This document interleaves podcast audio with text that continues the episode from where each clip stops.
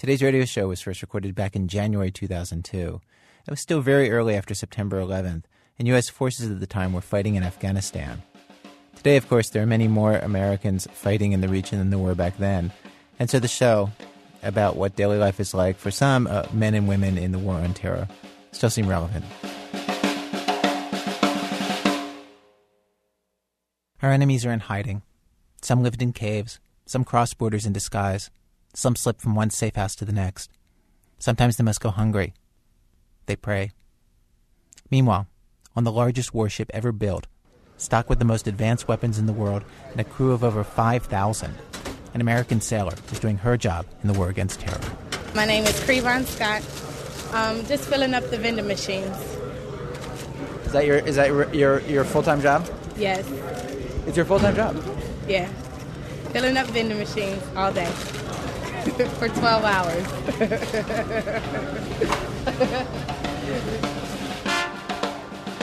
A few weeks ago, This American Life producers Alex Blumberg, Wendy Dorr, and I flew halfway around the world to spend some time on the USS John C. Stennis. The Stennis is one of two aircraft carriers that are launching jet fighters to support the ground troops in Afghanistan. Alex is the one who talked to Crevon Scott. What are the big sellers? I'm like, right now it's Snickers and Starburst. Snickers goes real fast. What's the least favorite candy on, on board? Bonkers, the fruit chews. We got boxes of those and still have them. Sometimes if we don't have anything else, we'll just put it all rolls of bonkers and they'll still stay in here. Some people hate bonkers. Yeah. They just nobody likes bonkers. We still got them, but we've been ordering a whole lot of new stuff, so I've been trying to keep like a whole variety of things in here. Like Crunch and Munch, we just got the Crunch and Munch, and the Cheez-Its we normally didn't have in here. Cheez It? Yeah, the Cheez-Its, the different kind of Cheez-Its.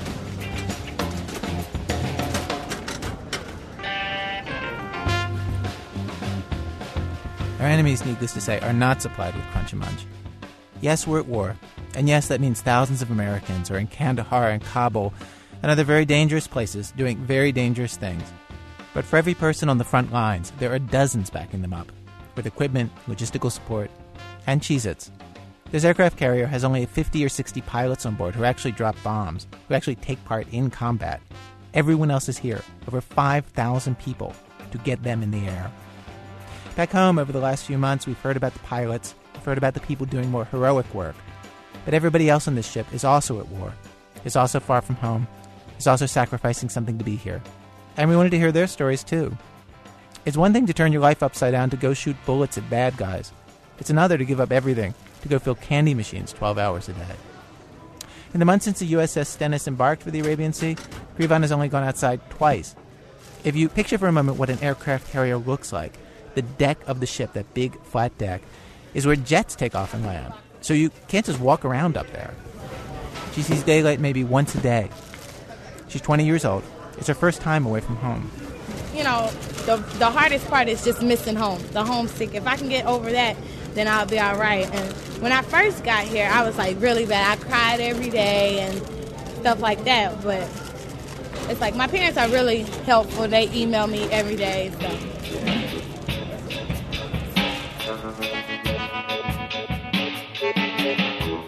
Today in our program, Everyday Life, aboard a ship at war, what it's really like.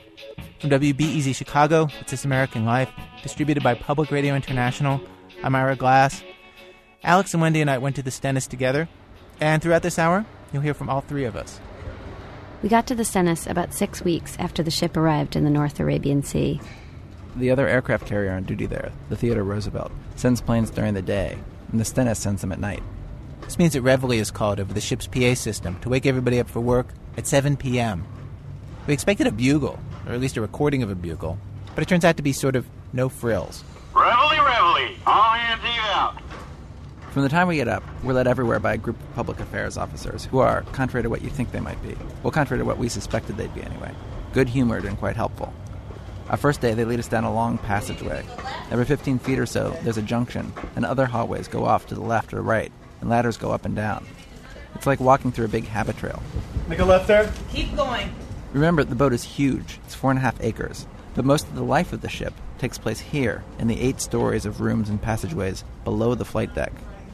There are no windows on these decks, and the boat is so big that in good weather, it doesn't really even sway. And so most of the time, the sensation is less being at sea than being underground in some sort of huge subterranean warren. Can I cut through? You're constantly squeezing by people coming from the other direction. Hey, you. I'm still awake. After five minutes of winding our way through these narrow corridors, we come to a big rounded steel door. It's maybe five feet tall, airtight. It's got a big lever in the middle. Someone turns it, and we climb through into one of the largest rooms we've ever seen.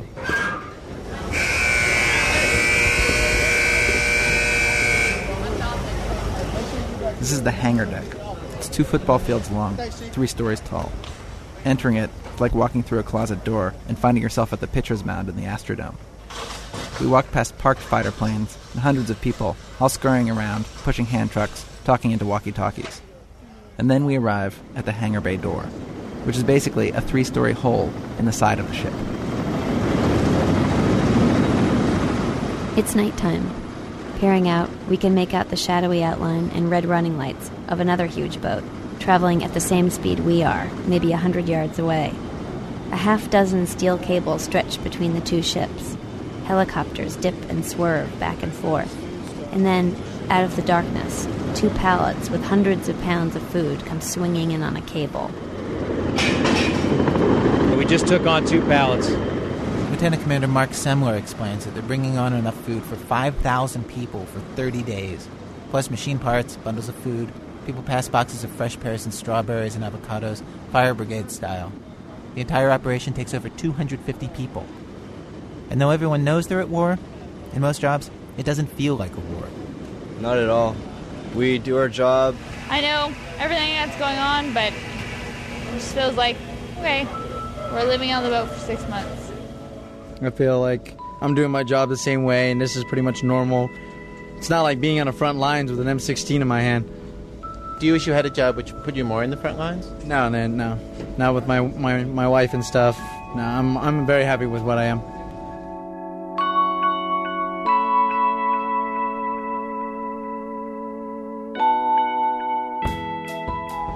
You feel in danger here? No. I mean, the most those guys got is rifles and, mi- and missiles that they couldn't fire this far out into the ocean. No, actually, I feel like this is one of the most secure places you can be. I mean, we've got 70 plus aircraft, you know, looking for the enemy. When when I'm not on a ship, I feel like it could happen anywhere. Anytime you drive over a bridge or go to a public place, it could happen, and, and I, I definitely feel safer out here. Thanks, Chief.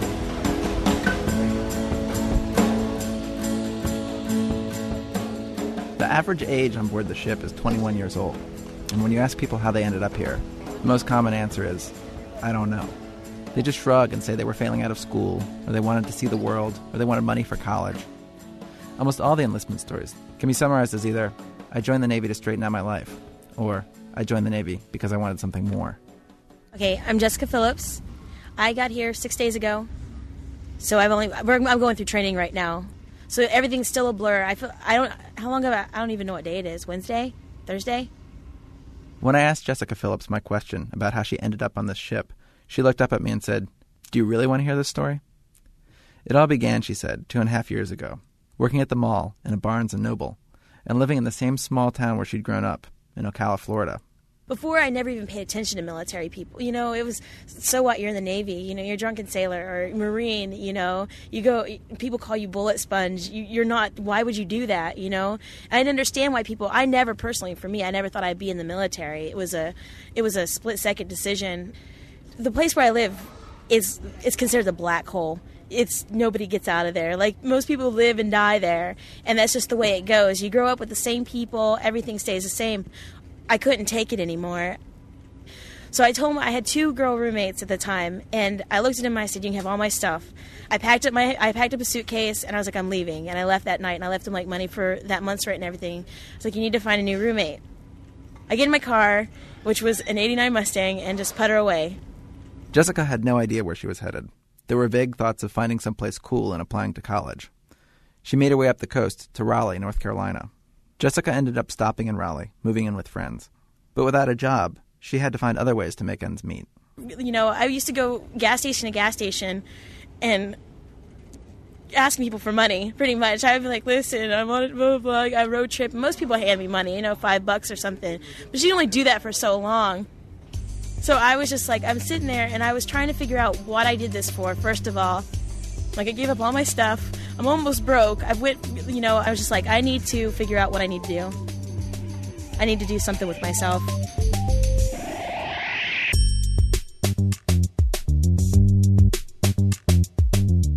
So everybody was, it, it was, we were having a party and everybody was like partying and I'm sitting outside and some guy comes up to talk to me and he said something about like what are you doing tomorrow and i said i'm to go home and join the navy and he was like what like he's just like what are you talking about i was like i think i'm going to pack up and go home and join the navy i was like this is what i need to do And how? Why did the Navy pop into your head? Why Navy? you know i have no idea i think my manager at barnes noble was in the navy for two years she was a yeoman but that was like 20 years ago and that kind of like came back to me and i think this sounds so cheesy though but it was like a navy commercial came on in between television or something.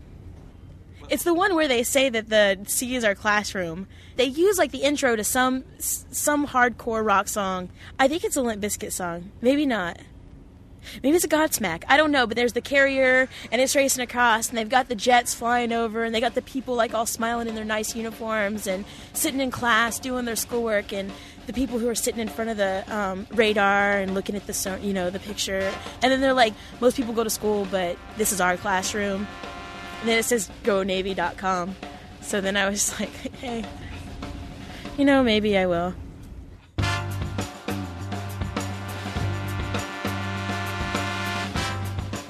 From the time you told that guy at the party you were going to join the Navy till the time you were in the Navy, how many days passed? Six, five. That was a Friday, and that Wednesday I was in boot camp.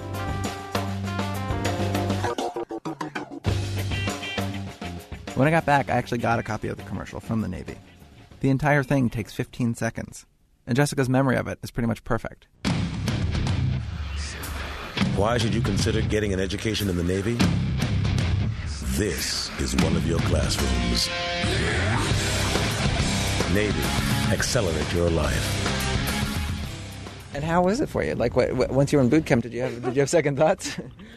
Did I ever have second thoughts? We first get on the bus. It's a whole nice trip. Everybody's polite to you, everything else. Then you get on the bus and you're sitting there. Some guy gets on the bus and tells you you're not home anymore and starts yelling. It's the basic boot camp thing. I'm not your mama, your papa. You know, stop talking. I don't want to hear it. So I was just like, okay, they're just trying to scare me, whatever. And, you know, I'm sitting there laughing. I'm like, God, this is such a movie. I was like, how stereotypical is this? So they get us, they they bus us to the Navy boot camp in um, Great Lakes, and we get off the bus, and it's the middle of the night. It's cold, and they're yelling at you to stand against the wall, and why can't you stand still, and everything else. And they were, when I call your name, you yell out your social and they they yell out my name and there's and I'm standing there yelling my social security number. They're telling me I'm not doing it loud enough, and I'm thinking, what did I do?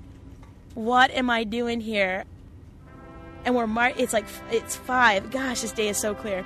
It's five in the morning, and it's like you don't. You're looking at a stranger and you understand everything they're feeling. Like that was one of the few moments where you look at somebody and you're like, I know exactly what you're thinking, and I know what you're feeling because I do too.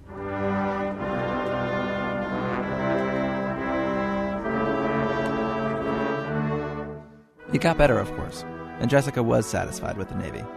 At 22, she says, she's been to countries and seen things she never would have otherwise. But her feelings about the Navy became even stronger after September 11th. As far as September 11th, a personal reflection of what it does, you become a little bit more patriotic. Before it was kind of like Navy, uh, I'm in it, you know, it's a job. I'll, you know, I do that my eight hours a day and then I'm done. I'll be able to get my college money. If you'd asked me before as a civilian, I'd have been like, oh, war. Make love, not war. Let's go for the hippie side of it. But now it's just kind of like, I want to cry. I'm tired, so I'm going to start crying. But I look at my family and it's just like, I'm willing to die for, you know, these people on the street, the people you're walking by.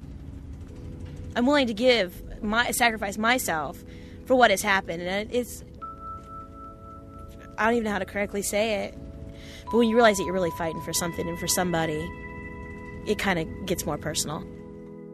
Almost everyone we talked to said some version of this, even people who happened to be doing jobs they hated. They all felt proud to be out there defending their country. And sometimes while they would talk about it, an almost startled tone would creep into their voices, as if they were as surprised as anyone that this crappy job felt so different than all the other ones they'd ever done. They felt they were doing something that mattered.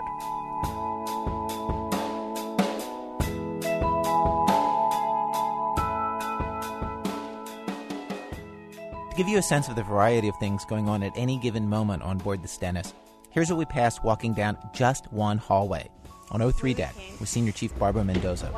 An electronics repair shop, a room in charge of anti submarine warfare, an air traffic control center, a conference room that they actually call the War Room, the office of the Admiral, who's in charge of this ship, and the six other ships and two nuclear powered subs which travel with it at all times, protecting it. This is CVIC CVIC means Intelligence. They're not really that intelligent. No, they are. And this is the Air Wing um, Commander's office. Toward the back of the boat, some corridors have red lights on instead of white, indicating people are asleep. We pass a guy playing Nintendo. Video games of all sorts are huge on the Stennis in off hours. A guy runs past us with a bloody nose. We never find out the story behind that. There's a workout room, and next to it, a locked door that music's pouring out of. Barbara raps on the door. They're not going to be able to hear me. On the door is a sign up sheet for bands who can use the room as a rehearsal space. There are lots of bands on board. This one's called Recoil. You can feel the door. It's just echoing. I mean, it's just vibrating. The guys in Recoil work on planes or on the flight deck. It can be hard to work out their schedule, so they're all free to rehearse at the same time. So, where do you draw your inspiration from? Um, a lot of stuff. That song is uh, that comes from my ex-wife. I recently got divorced and came out of nowhere. I got blindsided, so I draw on my personal experiences. And then where do you perform? Uh, we performed at the Steel Beach Picnic a couple days ago. Where's that? Up on the flight deck. Every holiday, uh, it's like Christmas, they have bands performing on the mess decks or in the uh, the hangar bay. They're going to have a uh, Super Bowl halftime show. They're going to play in the hangar bay. The Super Bowl is sort of tricky for an aircraft carrier. They've scheduled a day off from flying, but the quality of the ship's satellite TV reception depends on which direction they're heading. So the plan was this. At the start of the game, they would set course in the most TV friendly direction, at the slowest possible speed. When they got to halftime, they would turn the 97,000 ton ship around and then chug back as fast as possible to where they began, while Recoil and other bands played. And then, when the game started again, they would set out again in that first TV friendly heading at the slowest possible speed.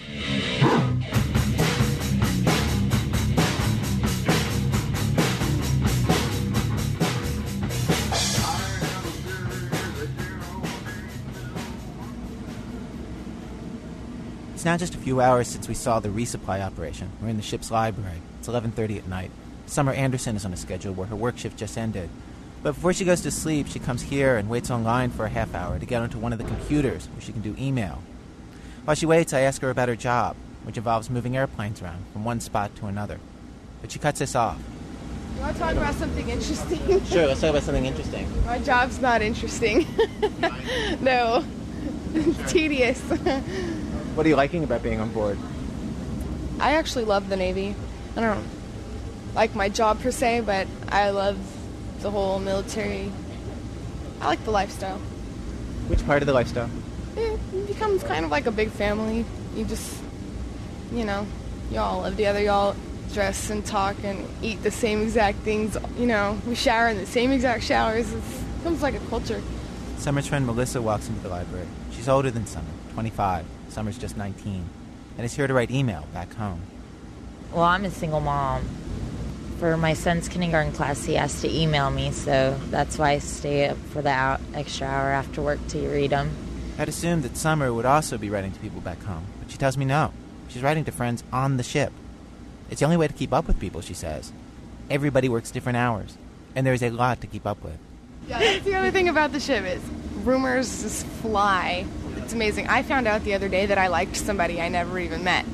You know, it's just it, rumors are amazing on a ship because people people get bored, idle gossip, and it just goes way out of proportion. Like it's really actually kind of funny. Most of the rumors on board have to do with when they're going to get to go to shore. These circulate constantly. The second biggest subject? just uh, you know other people. It's kind of like high school sometimes. Yeah, it's like a small town in the outskirts of nowhere. You know how everybody knows everything about everybody. I mean, you can walk up to someone, look at their name tag, and be like, "Oh, that's who they were talking about." okay.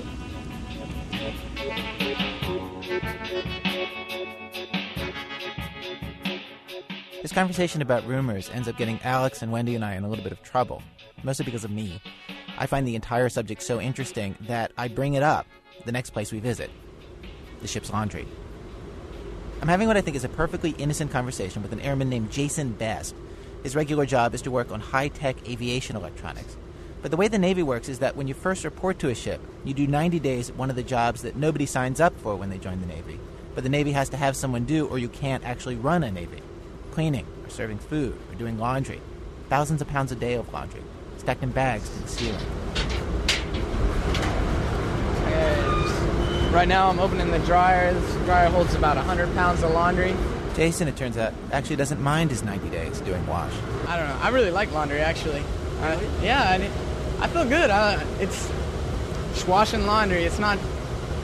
My regular job is really complicated, and sometimes I have a hard time comprehending all the electronical systems and memorizing all the different systems and the startups and all that. And laundry was a good break because it's really simple. Here, all you do, you just throw it in the washer, take it out of the wash, put it in the dryers. You know, and there's not too much complication. And then, at the end of this perfectly nice conversation, I bring up the new thing that I learned just minutes before in the library. I've heard there's a, there's a lot of rumors on, on board a ship. Like there's always rumors. What are some of the rumors that you've heard? Oh, you always hear rumors about when we're going to pull in, when we're not going to pull in, you know, when we're going to see a porting. And a lot of rumors about when we're going home, because some people say we're going to stay longer, some people say we may leave earlier. Rumors about like what ports that we're going to hit on the way back, because everybody wants to go to Australia, but then of course you hear rumors about like different girls and different guys sleeping together, and people getting in trouble and getting caught for that. So, what happens if they get caught for that? Get in a lot of trouble. You're not allowed to have any fraternization on the ship. So that's another thing that's kind of rough, you know. I haven't had much physical contact in a long time. And even just a hug every now and then, you're not really supposed to do that in uniform, and you're always in uniform. So I, I miss affection a lot. You know, I do. I grew up in a very affectionate home, and I like to just get a hug every now and then. Jason tells me another rumor or two he's heard. We say goodbye, and Wendy and Alex and I go down to get some food. Perhaps 15 minutes later, one of the public affairs officers informs me that Jason and I had been overheard talking about rumors on the Stennis, rumors about men and women sleeping together on board, and that within minutes, this had been reported up the ranks all the way to the ship's executive officer, person who oversees the day to day operations of the Stennis. People were upset. What sort of story were we putting together anyway?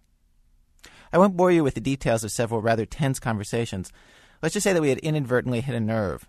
It's been just eight years since women were first deployed onto combat ships and aircraft carriers. It's just 10 years since the Navy was forced to rethink how women were treated in the service in the wake of the tailhook scandal. This is all still enormously sensitive. Sensitive enough that this conversation in the laundry was enough to raise red flags up and down the chain of command.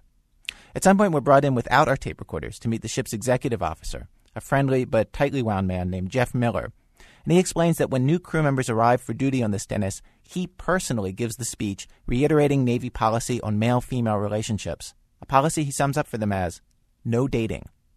A date, he tells them, is as simple as two people walking side by side, closely, heads leaning together and talking. A date is when you sit too near each other. You should be a minimum, he tells them, of two butt widths apart. When he spots crew members sitting closer than that, he'll ask them if it's a date, and when, of course, they say no, he'll tell them, well, then make sure it doesn't look like a date. Which all seems sensible enough. This is a workplace, like any other, and you can't sleep with people you work with. But consider what the Navy is up against in trying to make this policy work. 12% of the crew on the Stennis is female. The average age on board, as we've said, is 21 years old. That is thousands of young people cooped up together in a close space for months at a time, far from home. Trying to keep people from having sex with each other in that situation is, in a sense, fighting nature itself. In any case, after that incident, the public affairs officers felt that it was necessary to monitor our interviews a little more closely. Lieutenant Jeff Gorell, one of these very smart, very capable people, saddled with the thankless job of escorting us around the ship, a job which the lieutenant compared to herding cats, was with me on the mess deck. Not long after all this came to pass, we had some time to kill, and I saw a group of talkative young sailors who looked like they might be talkative interviewees. I asked Lieutenant Gorell if it would be okay to talk with them, but worried about their big mouths, he steered me instead to a serious looking sailor named Kevin Wren. This turned out to be a mistake for poor Lieutenant Gorell. I'm just ready to go home. Been on the water too long. How come you chose the service? Uh, court order. really, court order? Yeah, so that's how they do it in Texas. Instead of you going to jail, they send you to the armed service. So They give you a choice of jail or the Navy. yeah, or the armed service, any armed service. You don't have to tell me the answer to this. What what what kind of trouble were you in? Oh, drugs. Really? Yeah, so How much jail would you have had to done? uh, seven years. So how do you like it? Uh, it sucks. It's like a, it's like a prison on water. That's what it is. I don't, I don't really like it. This was not, of course, what Lieutenant Gorell was hoping for from young Kevin. I asked, hoping to turn things to a more positive area, if Kevin is changing, people grow when the courts send them out here. No, because people get flown out the ship man, almost every month. You know, what I'm saying for doing drugs or all kind of stuff. So nah, it, it's whatever you got inside of you. That's what makes you know. what I'm saying that's what's going to change you. You know, what I'm saying if you don't want to be changed, you ain't gonna be changed. So I can practically hear the acid eating away at Lieutenant Gorell's stomach at this answer.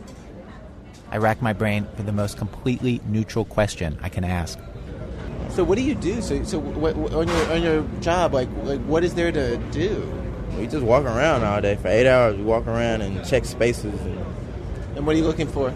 Just people having sex, uh, fights, anybody drinking, any doing stuff they ain't supposed to do on the boat. So hopefully we'll get to see, but I haven't seen anything yet. So You haven't seen anything yet. no, I've been looking though.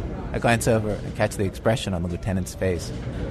But the fact is, like people are pretty well behaved on this boat.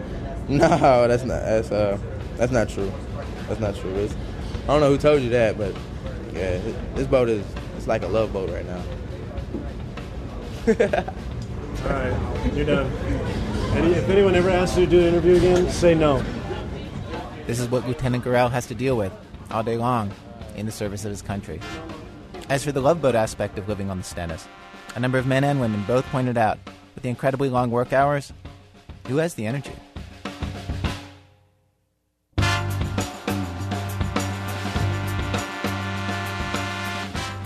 By this point, perhaps you've noticed that everyone you've heard so far this hour sounds very, very young. One of the most amazing things about the Navy, and the military in general, is that it takes people who are so young and then gets them to operate something as huge and complicated as the Stennis. When I get a chance to visit the bridge and interview the captain of the Stennis, James McDonnell, he makes clear that he is intensely aware of the youth of his crew. When he walks through the decks, they tend to chat him up, but on a very narrow range of are we there yet questions. When are we going home? When is the end of cruise? What are we going to do after we get back from cruise? How often are you asked this question? Oh, several hundred times a day. So, literally, I mean, uh, I, I walk around a ship and I see the sailors, and I, I have to come up with a little shtick to make sure that I portray it uh, correctly. Uh, it's not very satisfying to just say, we don't know, although that's the truth. We don't know. Another thing Captain McDonnell is very aware of is the need to keep everybody in touch with how they are contributing to the overall war effort. Every single day, he gets on the ship's PA system and reviews any international news that might have consequences for the Stennis. Just to kind of keep the crew connected, I just like to make sure that uh, they keep focused on why we're out here. It's very easy, as I'm sure you've probably seen, uh, to start letting your mind drift about uh, other things other than the task at hand.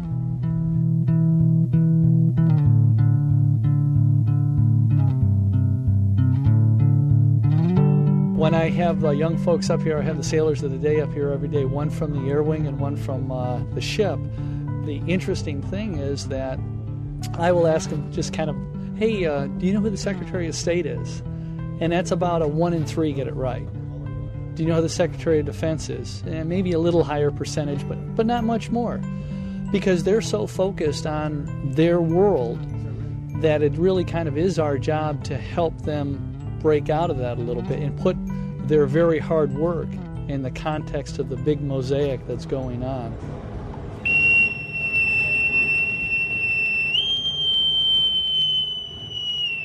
A few hours later, we stood in a passageway and listened to the captain's daily message. Aboard USS John C. Stennis. Good day. This is the captain. Day 35 of combat operations over Afghanistan.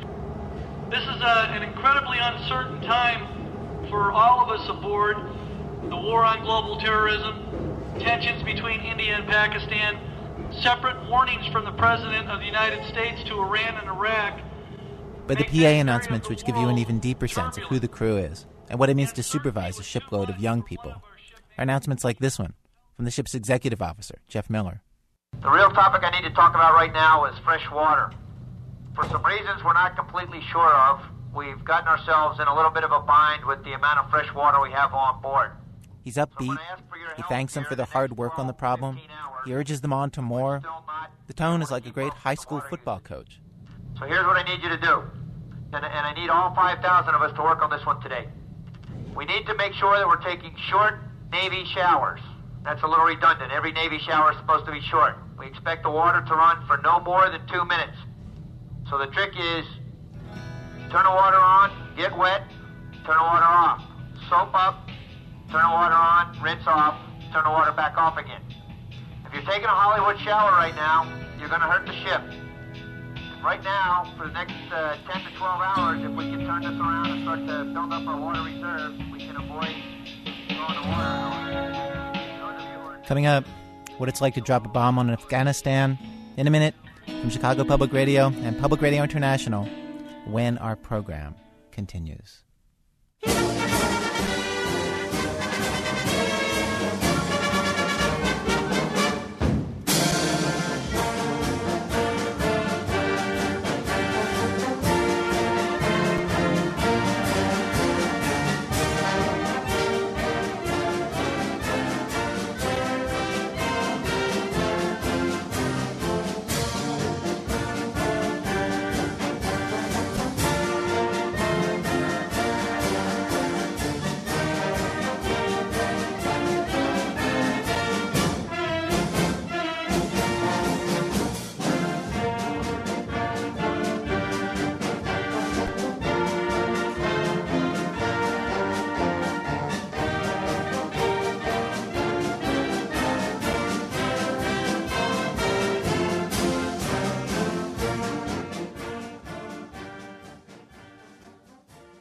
American Life. I'm Ira Glass.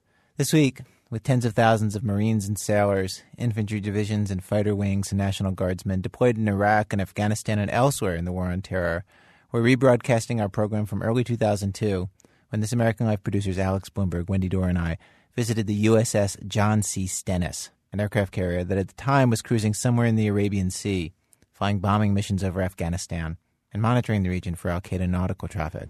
Or once you take separation. We visited the briefing room of one of the air squadrons on the Stennis, a squadron that calls itself the world famous Screwbirds. On a desk, there's a big jar of red licorice and some homemade blondies that someone's girlfriend sent everybody. On the wall, there's this uh, underground newspaper, the Aviators print, which is in the style of The Onion. The stories and headlines um, all consist of these inside jokes like "New billet added to Air Wing Watch," which um, we don't understand at all, but everybody else seems to find hilarious. On the backs of the leather chairs the pilots sit on are their call signs, the official nicknames they use over the radio on their missions. There's Frenchie, Tink, Chewy, Fish, Rain Man, Mr. Burns. That last one for a pilot who supposedly looks like the character on The Simpsons. This is Pom Pom. Oh, yeah? Pom Pom. Interesting. Yeah, fascinating. Well, yeah, there's a story behind it, though. I think I know it. hmm. What was it? Oh, one of us sitting here, call sign Pom Pom, was uh, a cheerleader in college. Good friends. We're very close here. One of them shows us the official drawing of the squadron mascot and quietly points out that it's a bird whose wing has a middle feather extended, like a middle finger.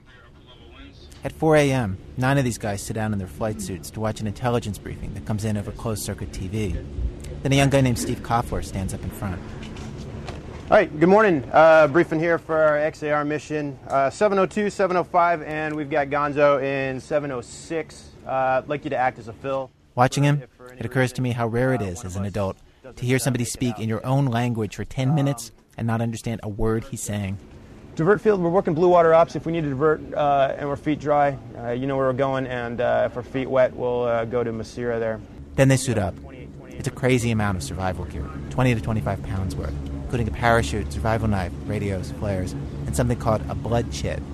Screwbird's commanding officer, Ross Myers, a trim man with the call sign Monkey Butt stitched onto his Navy coveralls in neat block letters, pulls one out to show us. It's a piece of paper with an American flag and a serial number, with the same message in several languages. uh, Arabic, English, Dari, Pashto, Uzbek, which would have to be for Uzbekistan, uh, Persian, Farsi. And then in English, it, it gives a translation. It Yes. says, I'm an American and do not speak your language. I will not harm you. I bear no malice towards your people. My friend, please provide me food, water, shelter, and necessary medical attention. Also, please provide safe passage to the nearest friendly forces of any country supporting the Americans and their allies. You will be rewarded for assisting me when you present this number to American authorities.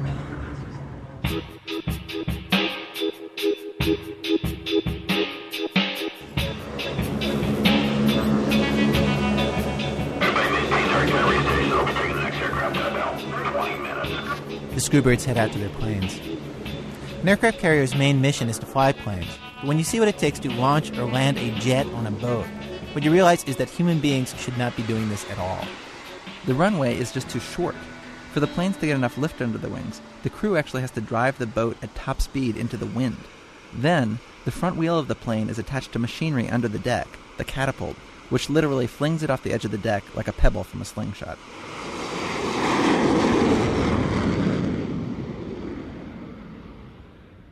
Landing the plane on the deck is much harder than taking off, and it's very, very dangerous.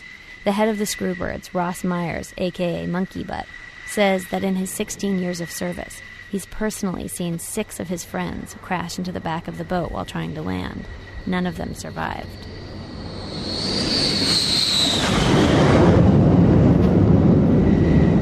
Basically, what you're trying to do is latch a hook that hangs from the back of your plane onto one of four cables that are stretched across the deck. An airman named Dave Cruz explains how it works.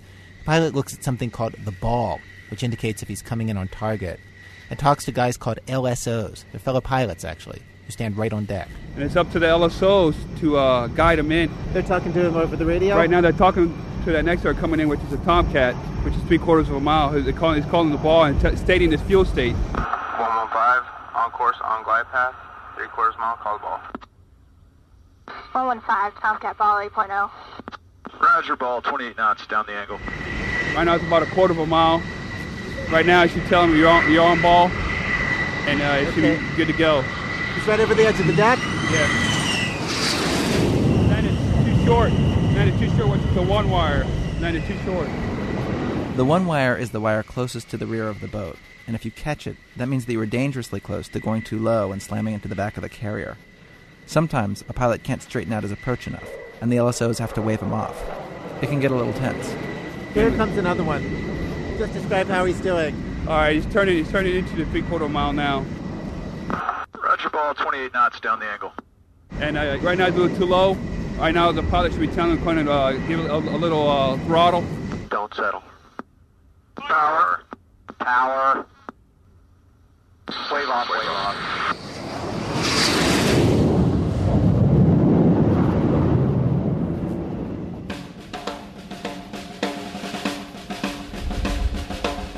One deck below, in the Blue Diamond Squadron briefing room, I talked to a pilot named Jeremy Markin about what it's like when things don't go well during a landing. who knows what happens? Uh, maybe you lose uh, an important instrument inside, and it's nighttime, and maybe there's weather, and uh, so you're, you're you're in the goo. We call it inside the you know in the clouds. It's dark, so you got you tell yourself you got to fly the best pass ever, and you come down and. Um, you know, just one thing leads to another, and, and next thing you know, you're uh, looking at the back of the boat, and you're and you're close to it, and you got guys screaming at you, and you uh, put in the afterburners, and you uh, hook touches down a couple feet past the back of the back of the boat, and you uh, go uh, taxi into the one wire there at high speeds, and realize they caught you, and uh, your legs are shaking, you're still in blow, your lights are still on, and the air boss says, "We got you. You can relax now." And it's kind of hard to relax right away. You kind of got to unwind for a little bit. So. You said the hook misses the back of the boat by a couple inches. Well, what does that mean? If the, the hook, if the hook hit the back of the boat, uh, that wouldn't be that, wouldn't, that means your plane hit the back of the boat. Wouldn't be good. The Blue Diamond's briefing room is just like the Screwbird's room, only a little more Spartan and a little more macho, including the nicknames, which make Monkey Butt sound almost dignified by comparison. Balls, screwed, itchy. Like I had itchy for a while because my last name's Balsitis. Looks like balls-itis, or like some kind of disease. Both Alex and I hung out with the Blue Diamonds for about an hour. I interviewed Dave Balsitis on one side of the room, while Alex interviewed another pilot, Jeremy Markin, on the other side. And what struck us when we got home is how closely they agree on some things and how far apart they are on others. How long does it take to get to Afghanistan? Uh, anywhere from hour and a half to two hours depends on where you're going. And what's it like over Afghanistan? What does it look like? It's uh, I know it's actually it looks it looks uh, pretty in the mountainous areas. Snow in the mountains looks like real nice uh, mountain peaks. What does it look like when you fly over Afghanistan and you fly over these targets? I can't cuss, can I? You can, but we'll have to beep it out. Okay, it's a hole. It really is. There is absolutely nothing down there. I, I don't see anything worth fighting for down there. It's it's all sand, rocks. I don't, I don't know how they live down there. Yeah, it's probably not much different from uh, you know out near uh, like Glamis in Southern California or something. I mean, there's you know, dunes and mountains. So um, it looks like a beautiful country. So There's no color. There's no irrigation. No lakes. No streams. No farms. Just just brown and some snow. So it's pretty ugly. When you're actually doing what you're doing, it's you, you're kind of so busy that you don't really have a lot of time to sit back and go, hey, you know, kind of look at the scenery. But um, it, those moments of those, those pauses, those moments you have, and you look around, it's uh, the world's a, a beautiful place, you know, and it, it's kind of it's kind of weird to imagine up that high and you're looking down, and it looks so beautiful, and then you get snapped back into what's going on down there, and and uh, you got to refocus. This is, might be a, a, a sort of a bonehead civilian question, but is, it is it hard to drop a bomb? Oh, you like in almost a moral sense, or oh, emotional? It's uh, uh, it's it's it's a it's a double-edged emotion. You know, it's uh, it's what you train for your whole life. The fact you doing it, doing it correctly, and uh, you drop your target, drop your bomb on the target. That's an emotional feeling. Hey, I, I did my job, and uh, just as I was trained, and I did it, I did it well. Um, while you're up there, I don't really think about the uh, the other side of the sword. I, I'm, you know, it's my job to go up there and drop bombs, and so I do it. I feel no remorse about dropping a bomb on them down below. It's not sadistic. It's just I think it's the right thing. Someone came into our house and trampled on our land and to go on their land and absolutely pulverize them makes me feel very warm inside. I think that's great. I'm just glad I can be part of the team that's out here doing it. You know, dropping bombs on the bad people. I sleep at night.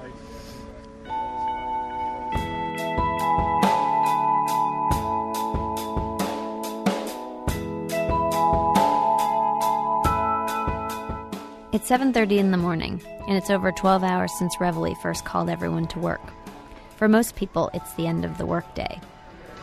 In the mess hall on the second deck, Cynthia and David have just finished their dinner, and they're waiting for the 8 o'clock movie, Exit Wounds, to begin. Every now and then we get to watch a chick movie. So. Yeah, we got to watch Stepmom the other day. Yeah, like Stepmom, Steel Magnolias. They haven't shown that one lately. No, they, they have got it on board. There are TVs just about everywhere people are not working on the ship, with two channels of movies and network shows, 24 hours a day. Every Tuesday night, uh, we have a movie night where we'll pick a movie through email. We vote on what we want to see. I voted for Miss Congeniality. I was hoping to watch that tonight. As did I. Sitting there side by side in their matching navy blue jumpsuits, they look like they're best friends, if there was such a thing for a man and a woman to be on a Navy ship. They're both reading the Left Behind series. He's on book two, she's on book four. They love playing the game of life on Cynthia's PlayStation, and they both enjoy a good chick movie. David joined the Navy so he could get out of his small town in Iowa, and Cynthia joined so she could get her and her three kids off of welfare. And it worked. They're all doing great now, she says. Yeah, I've said this before. People laugh at me, but when I come out to sea, it's like a break for me because You know, at home I got kids to take care of, house to take care of, and you know, I get out here and all I got to do is take care of myself.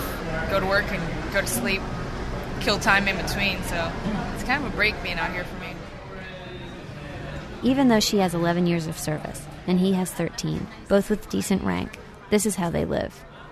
David sleeps in a room called a berthing with 196 other guys, and he's one of the oldest at 34. Each sailor gets a bunk bed with a locker underneath it, and their entire personal space is six feet long, a foot and a half tall, and about two feet wide. and, it's set up in the berthing. It's set up kind of in areas, you know, and like you'll have this one little neighborhood that listens to this music, and you know, I'm in over the old folks' place. Most of us listen to like country music or something slow, so See, I live in a 26 person berthing so it's not quite as bad as 197. A lot of us have, have brought stuff to make it kind of homey. Mine's Tweety Bird. So I have a Tweety Bird comforter, Tweety Bird pillows, Tweety Bird wallpaper around my rack, so you don't see that stuff down in the male berthing at all.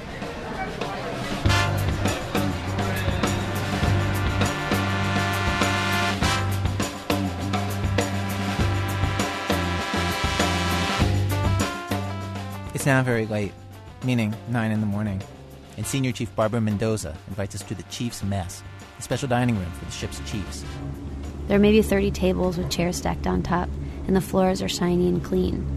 The room is quiet, aside from the pleasant electric hum of refrigerators and drink machines, and the far off purring of the ship's engines. In the center of the room, five middle aged men are sitting around one of the tables. It's their nightly card game. They're playing hearts. And they're passing around a picture of someone jumping into the ocean during a recent break when they were allowed to swim.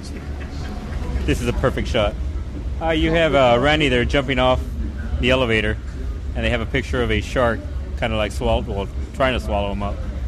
Nobody can decide though whether he's going in or being spit back out.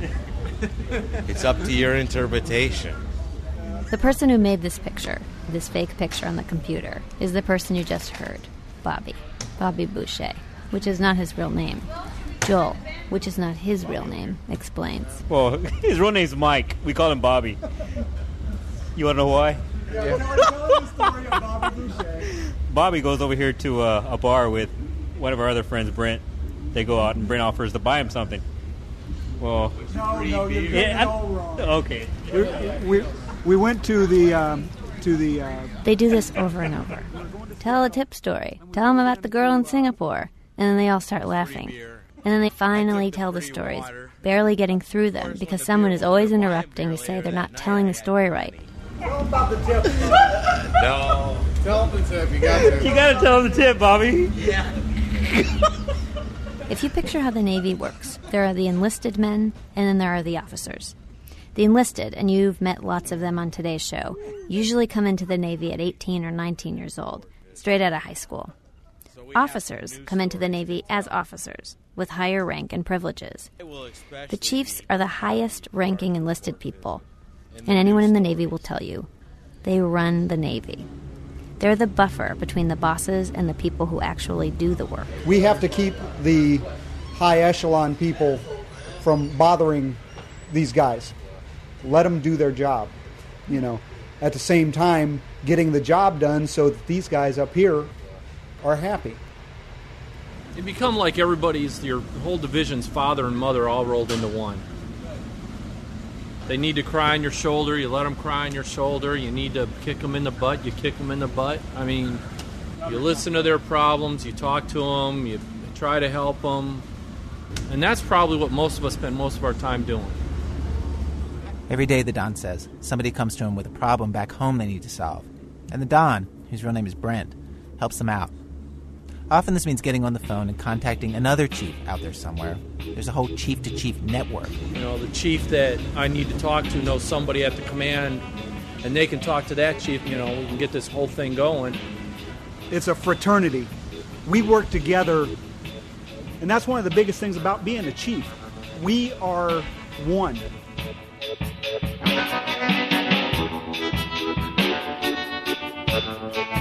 Mean, the goal, once you start out in the Navy, if you have a good chief from the beginning, your goal is to be a chief. I mean, your goal is to be that chief. And for me, that was the goal. Who was your chief? Uh, it was a guy named Chief Womack. He was my first chief in the Navy, and he was there. Anytime I needed anything, he was always there.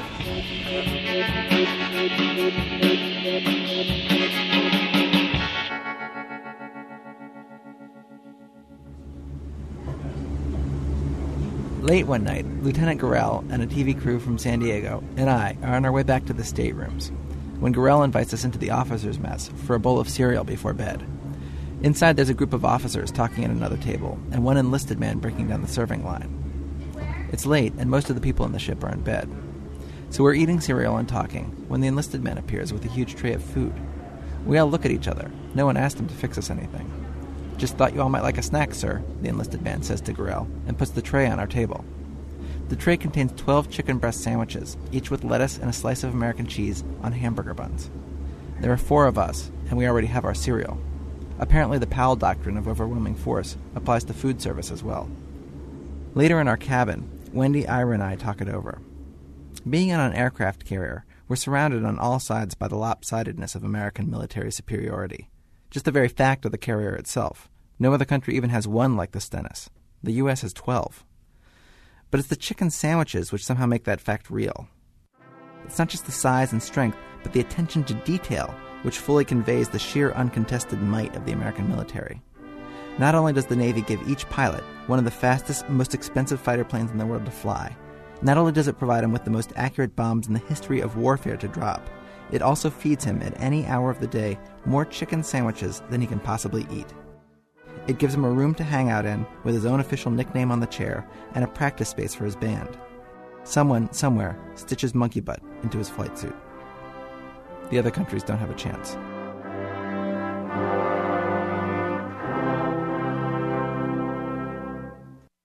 You've never slept in bunk beds with your boss until you slept in bunk beds with your boss on an aircraft carrier. By Navy standards, the room Ira and I shared was luxurious. Only two of us, not 200 or 600. But the problem with the room, everybody warned us, was that it was right below the flight deck, and it could get kind of loud. And sure enough, we were woken up several times that first night by the thumps and the clanks of the planes landing and taking off. Still, we figured, we could manage. Then the second night, a bus ran full speed into the wall by my head. That's what it sounded like. Like the steel wall, six inches from the top of my head, had just suffered a collision with a very fast moving bus. It was the loudest sound I'd ever heard. And here's what it's like to be in a bunk bed with your boss on an aircraft carrier when you've just heard the loudest sound you've ever heard, if your boss is my boss.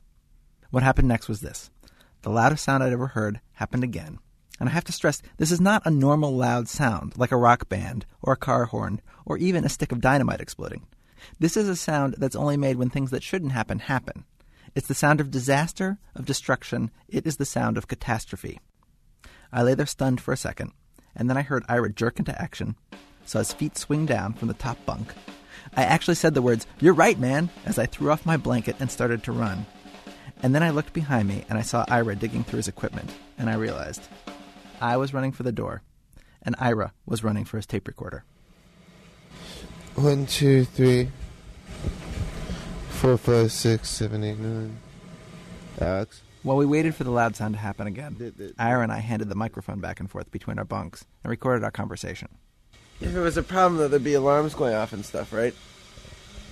I mean, it, like it just wouldn't just be like a, a horrible accident that, and then nothing, like you know, and then no sound, right? They'd be saying like all hands to your stations, that sort of thing, right?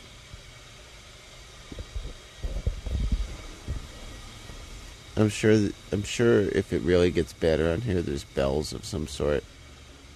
The loud sound never happened again, and eventually we fell asleep, though Ira left the tape recorder running just in case. We were out for maybe half an hour when we were woken up again. This is the engineering officer to watch at Center Control. Loss of feed in number two reactor plant. Reactor mechanical hazardous systems team, later number two, reactor room. Hmm. Loss of feed in number two reactor plant. Reactor mechanical and casualty assistance teams report to number two reactor room. Casualty assistance teams? That can't be good, right? After half an hour, in which I tried to convince myself that my stomach ache was not radiation sickness, and Ira tried to figure out how he could get down to the ship's nuclear reactors to report on the accident. Another PA announcement came on, just like the first, but with one additional sentence. Reactor mechanical casualty assistance team, later number two, reactor room. This is a drill.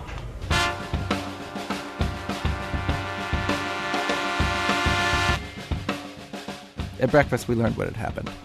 The loud sound, that was a routine test for one of the catapults, and the PA announcement had been a routine drill. The two things were totally unrelated. Both things, they said, happened almost every day.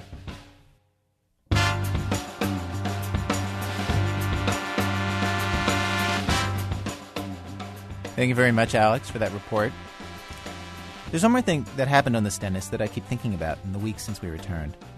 It was at the end of our very last day there, which meant 10:40 in the morning, and Barbara Mendoza, the chief who had been kind enough to invite us to the chief's mess, took Alex and Wendy and I outside to the very back of the ship, the fantail, looking at the water and the sky. It's one of her favorite places on the Stennis. I come out here every day before I go to bed. Um, very peaceful. I do a lot of thinking out here. I relax a lot, and um, I really like it. I mean, look at it. It's beautiful. There's no other place to be. We look out at the North Arabian Sea, the waters that military vessels have sailed for thousands of years. Persians were here 500 years before the birth of Christ. Alexander the Great sent ships here. The Ottomans, the Chinese, the Romans, the Portuguese, all of them great naval powers in their day. Hey, Chief. Do you ever think about the fact that you know you're serving over here in this particular ocean, this particular body of water? How long people have been traveling by sea across this? You know, um, I always wonder when I look at big bodies of water like this. I always wonder how many ships are on the bottom of this floor. So that's one of the things that I like to think about when I'm out here. I wonder if there's, I wonder how many ships are out here on the bottom that never made it home. Hundreds, over hundreds of them. You know, from all the wars that we've been through. Here you are working for the mightiest navy in the history of the world. Isn't that cool? How cool is that? Off to the starboard side of the ship, we can see the USS Port Royal protecting our back. We Americans are here for now, while it lasts.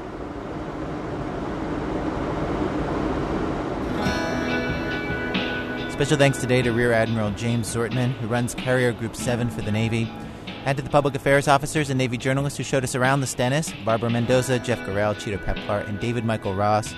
Thanks also to NPR's Charlie Mayer, to Richard Bloomberg, and to Stephen Lever of Stars and Stripes. Original music for this hour composed by John Kimbrough. This American Life is distributed by Public Radio International. WBEZ management oversight by Torey Malatia, who described his personal life recently this way It's like a love boat right now. I'm Ira Glass, back next week with more stories of this American life.